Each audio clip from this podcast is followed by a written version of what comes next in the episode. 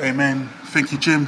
Well, if you can open your Bibles again to um, Luke chapter 13, and um, we've entitled our messages Passion and Purpose, because um, Jesus is on his way to Jerusalem. Jesus is on his way to the cross. Nothing's going to stop him. He set his face towards Jerusalem.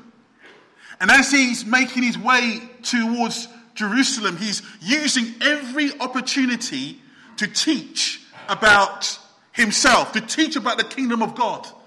And as he's making his way to Jerusalem, um, he's find himself in a place where people want to know how to get to the kingdom of God, how to get to heaven. You know, I'm so happy this morning that so many of you have made the decision and the choice to be here this morning. Because being here this morning means you're giving yourself the opportunity to hear about what God wants you to know about. It's so wonderful that so many have made the, the journey here today. And during one of Jesus' teaching sessions, somebody was concerned about how many were going to be saved. Someone was concerned about how they could enter the kingdom of God. Someone had a question about heaven, not a question about earth, but a question about heaven. And it's so wonderful when people have these questions. So, what was this question? Well, three things I want to say. The first thing I want to say, it was a serious question this person had to ask. And this serious question was this someone asked him, Lord, are only a few people going to be saved? That was the serious question. Are only a few people going to be saved? You know, we look over our history in England there's a period called the Dark Ages, ranging around about 400 to about 1100 AD. It's called the Dark Ages, and historians don't know much about what took place in the Dark Ages. But one thing we do know that it was the Dark Ages, even in the church. And in the church, Catholic priests or Roman Catholic priests didn't believe the Bible.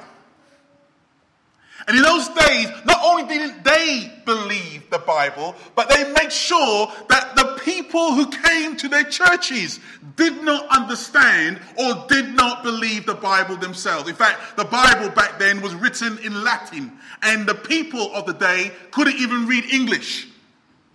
And it was called the Dark Ages because the way of salvation was blocked, was obscured. No one knew how to get to the kingdom of God.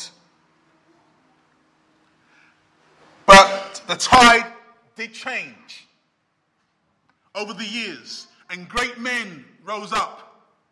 Men like John and Charles Wesley, men like Jonathan Edwards, men like George Whitefield. These men rose up. Someone like George Whitefield in the 1700s used to preach to over 30,000 people in the open air. Not only in this country, but he went over to America and he preached to crowds over in the States. In fact, America put their faith in God down to men like George Whitefield. Great men began to show very clearly the way of salvation. They began to preach the cross, and men and women, for the first time, understood how to get to the kingdom of God. But it seems to me that today we are back living in the dark ages. Seems to me and I say this with a very heavy heart that many of our pulpits, many of our churches have men who do not preach the gospel of Jesus Christ. Their God is their stomachs, Their glory is in their shame. They have their mind set on earthly things and not on heavenly things. In fact, many churches do not hold to the truth of God's word, but rather they try to twist it to fit their own lifestyle. And they try to twist it to fit the lifestyle of their hearers. We indeed are back living, I believe, in the dark ages. Don't let anyone fool you. Don't let anyone tell you that we're living in enlightened days. Don't let anyone tell you that we're living with more knowledge of the truth. I want to tell you this morning, I believe we're back in the day where the gospel is clouded and darkened by men in my position today. And so the question that was asked, how, Lord, are only a few people going to be saved? Is still a question that it needs to be asked today. Lord, how many? How many are going to get into your kingdom? How many are going to be saved? That question still needs to be asked today. How did Jesus answer it? Well, here is Jesus' answer. He says this Make every effort to enter through the narrow door. That's how you answer the question. Make every effort to enter through the narrow door. Now, a lot of versions, King James and the New uh, Living Translation, and, and different versions use different words for this verse. They say things like, make every effort to enter through the kingdom of God, the NIV version. The King James will use the word strive to enter. Another version will say, work hard to enter. Another version will say, do all you can to enter. Another version will turn around and say this do your best to enter. Another version will say this exert every effort to enter into the kingdom of God. What Jesus is saying is this getting into the kingdom of God is not easy. Some people think it's a walk in the park. Say a prayer, put my hand up, say I do, and I'm in the kingdom of God. But according to Jesus, he says that you must make every effort. According to Jesus, he turned around that you must strive to enter in, that you must exert effort to enter into the kingdom of God. Why? I tell you why. Because the door to enter the kingdom of God is narrow. Listen to what Christ says somewhere else. He says this Enter through the narrow gate, for wide is the gate, and broad is the road that leads to destruction, and many enter through it. But small is the gate, and narrow the road that leads to life, and only a few find it. Do you see this narrow door? It's narrow because you can't take anything with you. That's why it's narrow. You can't take anything with you into the kingdom of God. To my embarrassment, and I say this to my shame really, I was on a flight to France with Kim and our three children. And it was our anniversary when we got to France, and so I decided to, you know, buy a few surprises for Kim um, while we got there to, um, to France. And so as we um, came to um, the, um, the customs where they check your bags, you know, I put all my stuff in Joseph's bag, uh, not in mine, but my bag was too full, but I put it over in Joseph's bag. So as Joseph's bag went through, they stopped us. To my shame, they brought out some of the gifts that I bought Kim. some perfume.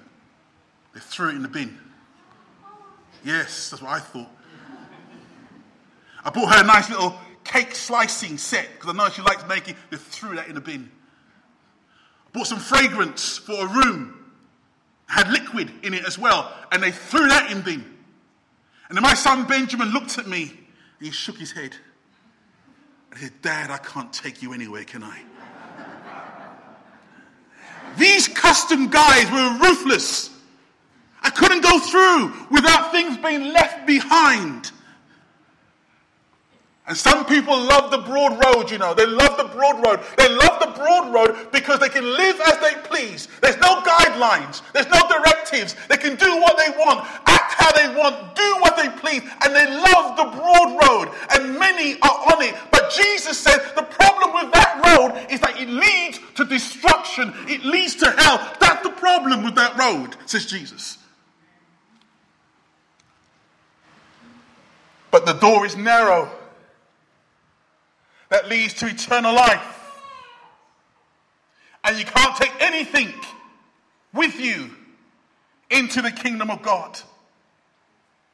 Certain things that you used to do, you can't do anymore. Certain habits you used to have, you can't have anymore. Certain sins that you used to hold on tight to and tuck them under your pillow and, and, and hold them at night. You cannot have them anymore. Certain things to be left outside before you can enter into the narrow way. Jesus, when he was preaching, turned around and he said this Remember Lot's wife. You see, Lot's wife, she was leaving a city of destruction. She was leaving Sodom and Gomorrah. She was leaving the place where God said, I'm going to destroy this city. And she was leaving. But as she was leaving, her heart was still clinging on to the sin that was in Sodom. Her heart was still clinging on to the old life. She didn't want to leave the old things behind. And Jesus said, Remember Lot's wife because she turned back and was condemned herself. Jesus was saying that to his disciples, to those who were following him. Remember Lot's wife. A young man, a rich young ruler, came to Jesus and he wanted to come into God's kingdom. And Jesus said to him, You know, well, you've got to change your life. And we read these words When he heard this, he became very sad because he was very wealthy. Jesus looked at him and said, How hard it is for the rich to enter the kingdom of God. That's the problem. You know, I'm so glad that we live in this area. It's wonderful to live in Great Britain. It's wonderful to live in an area that's so affluent that we live here in Loughton and the surrounding areas. It's wonderful to live in an area like this. Praise God that we don't live in Beirut, we don't live in a war torn country, or we don't live in a third world country. Praise God that we live in a country like this. Praise God for that. But while we live in a world that's affluent, so many people want to chase after the affluence. So many people want to chase after the money, the pound notes. So many people are keen and clued in to the finance. And look what the Bible says. It says this Those who want to get rich fall into temptation and a trap, and into many foolish and harmful desires that plunge people into ruin and destruction. For the love of money is a root of all kinds of evil. Some people, eager for money, have wandered from the faith and pierced themselves with many grief. The door is narrow, my dear friends. It's narrow because you've got to leave stuff that our society says is important. You've got to leave stuff that our society say you must have. You've got to leave them behind and you've got to make your own way through into Christ. It's narrow, so therefore you've got to strive to enter. putting down things that used to be valuable to you, putting down things that used to be first in your life. Suddenly these things become not so important because Christ has taken the higher seat in your life. And because he's taken the higher seat, you're striving to enter through and you're putting down some of the things that you used to think were important. Amen? But not only it was it a serious question, but Jesus also speaks about a serious way. You see, the narrow way also points to the cross. One thing that we are going to look at when we come to the Passover next week, when we come to the Easter story next week, one thing you're going to see there is that Jesus speaks about going to the cross on his own. Look what he says. You will all fall away, Jesus told them. But Peter insisted emphatically, even if I have to die with you, I will never disown you. And all the others said the same. But what happened? Then everyone deserted him and fled. When Jesus went to the cross, my dear friends, see him in your, in your mind's eye. When he went to the trial, he was on his own. There was no one with him. When he was mocked and being spat upon and being ridiculed, he was on his own. When they took a crown of thorns and placed it on his head and took a staff and beat him on the head with a staff. He was on his own. When they stretched him out on the cross, taking nails and a hammer and nailed them into his flesh, he was on his own.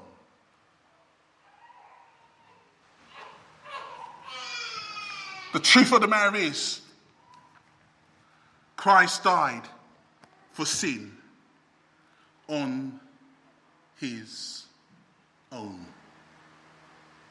That means when you come to Christ,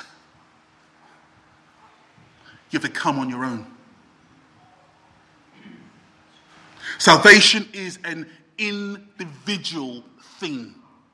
You cannot come to Christ. You cannot do the work for your husband. You cannot do the work for your wife. You cannot get your children into the kingdom of God. You might be able to get them into a school, but you cannot get them into the kingdom of God. They have to make their own decision. They have to make their way to Christ on their own. This is a failing, really, of some Catholic churches, of the whole Catholic Church really, one of the failures, they insist that if you're born into a Catholic family, you're automatically a member of the Church of God. Just because you're born into a Catholic family. But we all know that a child, when it is born, has to come into the world on its own, whether it's a triplet or part of five or six children, babies, every child must be born on their own and come into the world on their own. And Jesus says, You must be born again. Not your family, not your church. Oh, I've got to go to this church, I must be saved. No, you have to come to Christ by yourself.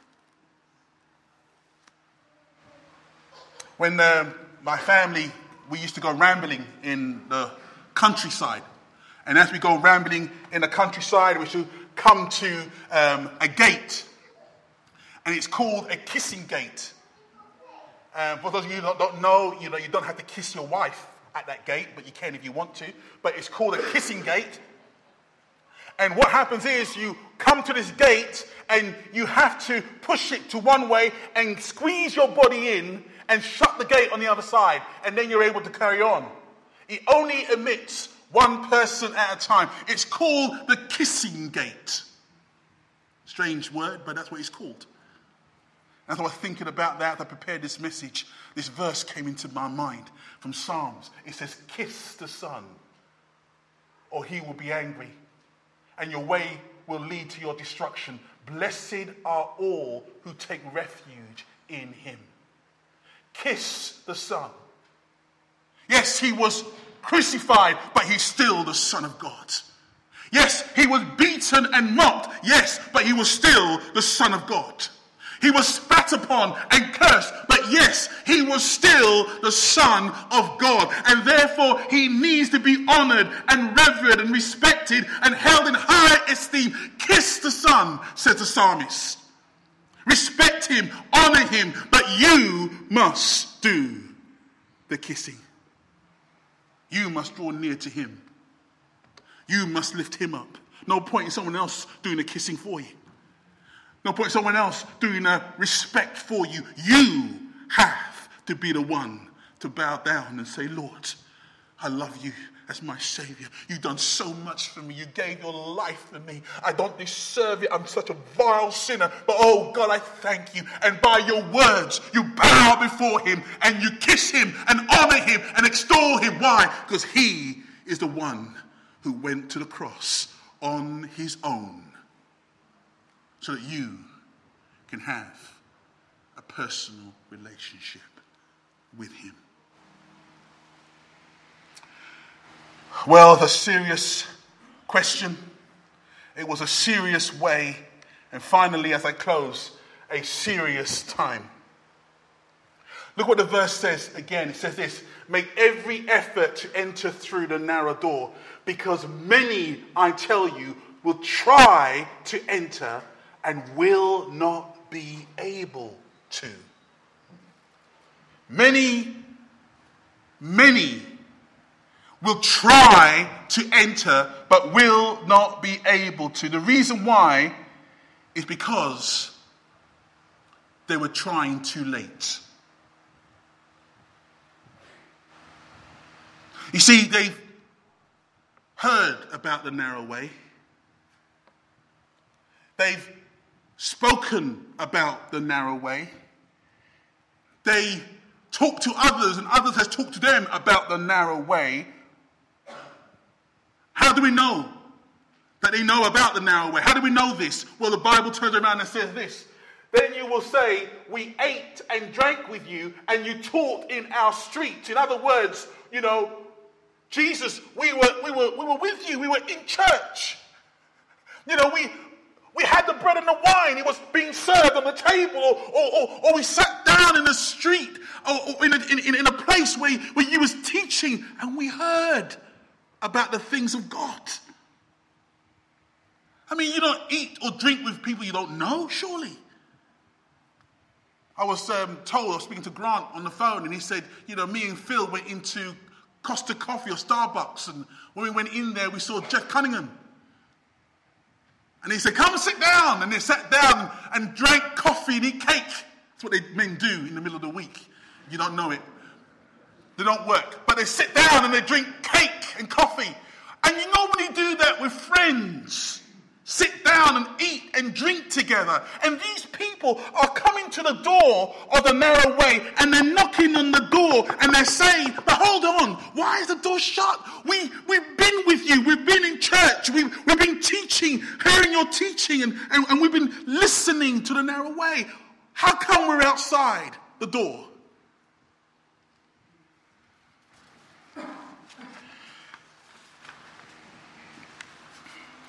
The problem was, even though they attended meetings, they really made no effort to come to Christ. They didn't exert any energy. They didn't strive. And so it was too late. Let's turn back to the cross again. You see, when Jesus died on the cross, something wonderful happened.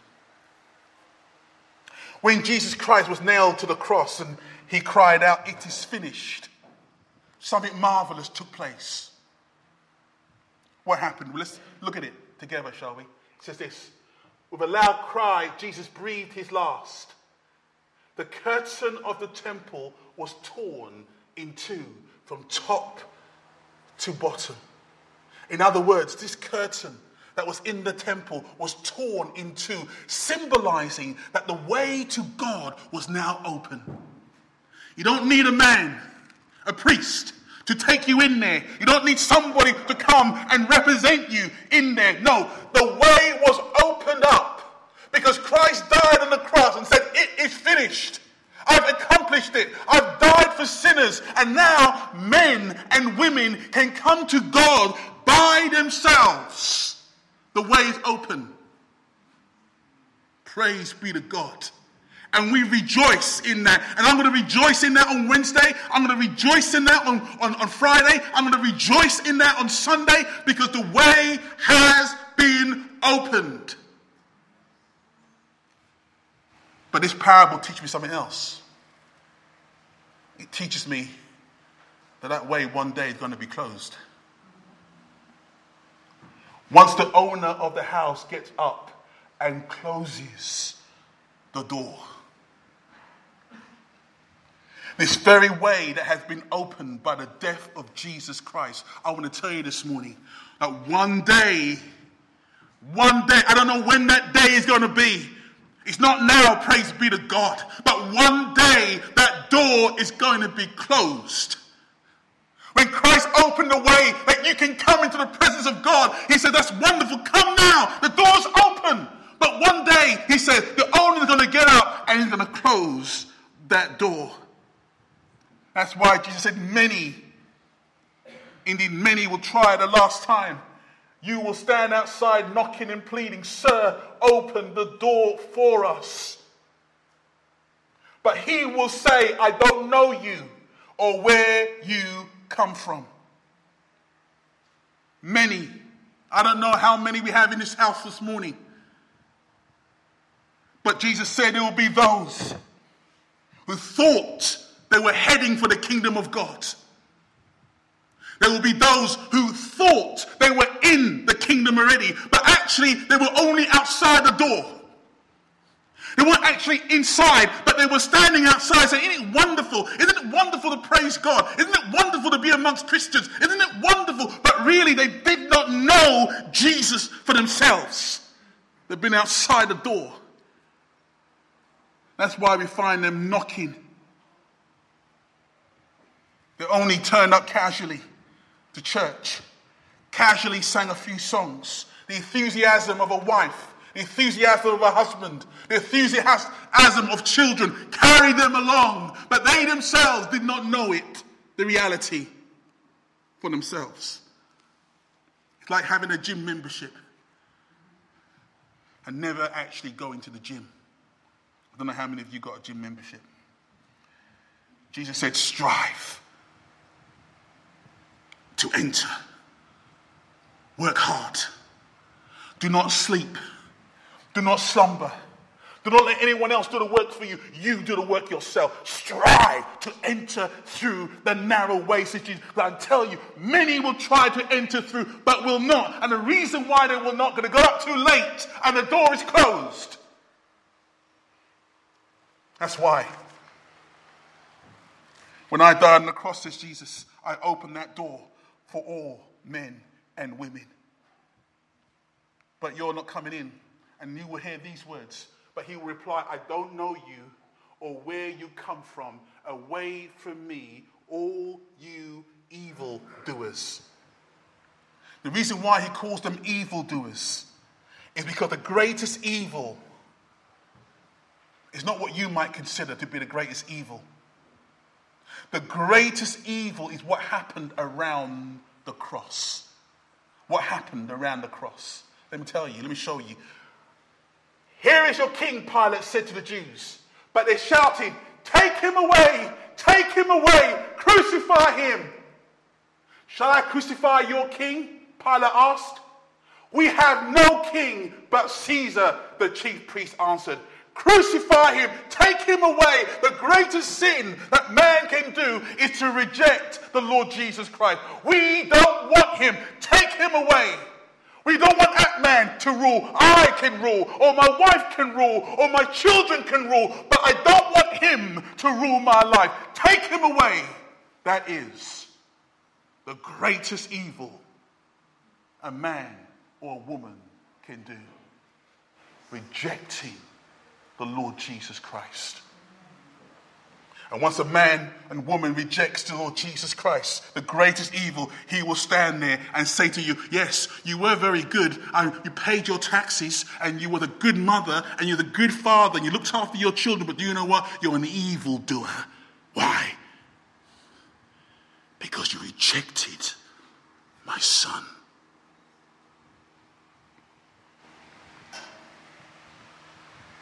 The final words of Jesus said this there will be weeping there and gnashing of teeth. When you see Abraham, Isaac, and Jacob, and all the prophets in the kingdom of God, but you yourselves thrown out. People will come from the east and the west, and the north and the south, and will take their place at the feast in the kingdom of God. Jesus is saying this I'm going to the cross, my dear friend. Easter is coming. The Passover is coming, and I'm going to the cross to open up a way so that men and women can come from the east, can come from the west, or the north, and the south, and they will come and sit down with my Father in his kingdom. I'm opening a way. And my prayer is that you and I will be in that way now. But there will be some. I pray none here this morning. But Jesus said there will be some who ate with him, who drank with him, who listened on a Sunday morning, and they will be standing there on that day. Sir, let me in. I've been in Golding's church all my life. I've listened to the pastor preach. I signed a baptism card. Surely I must be in.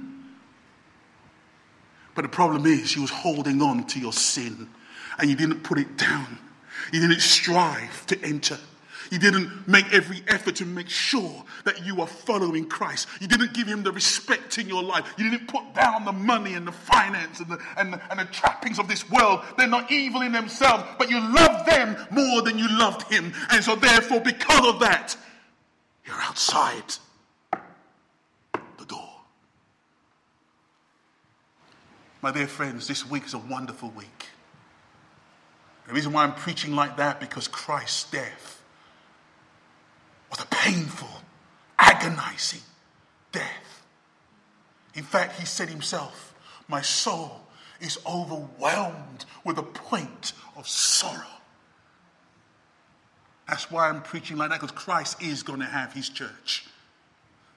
Christ's death is not going to be in vain.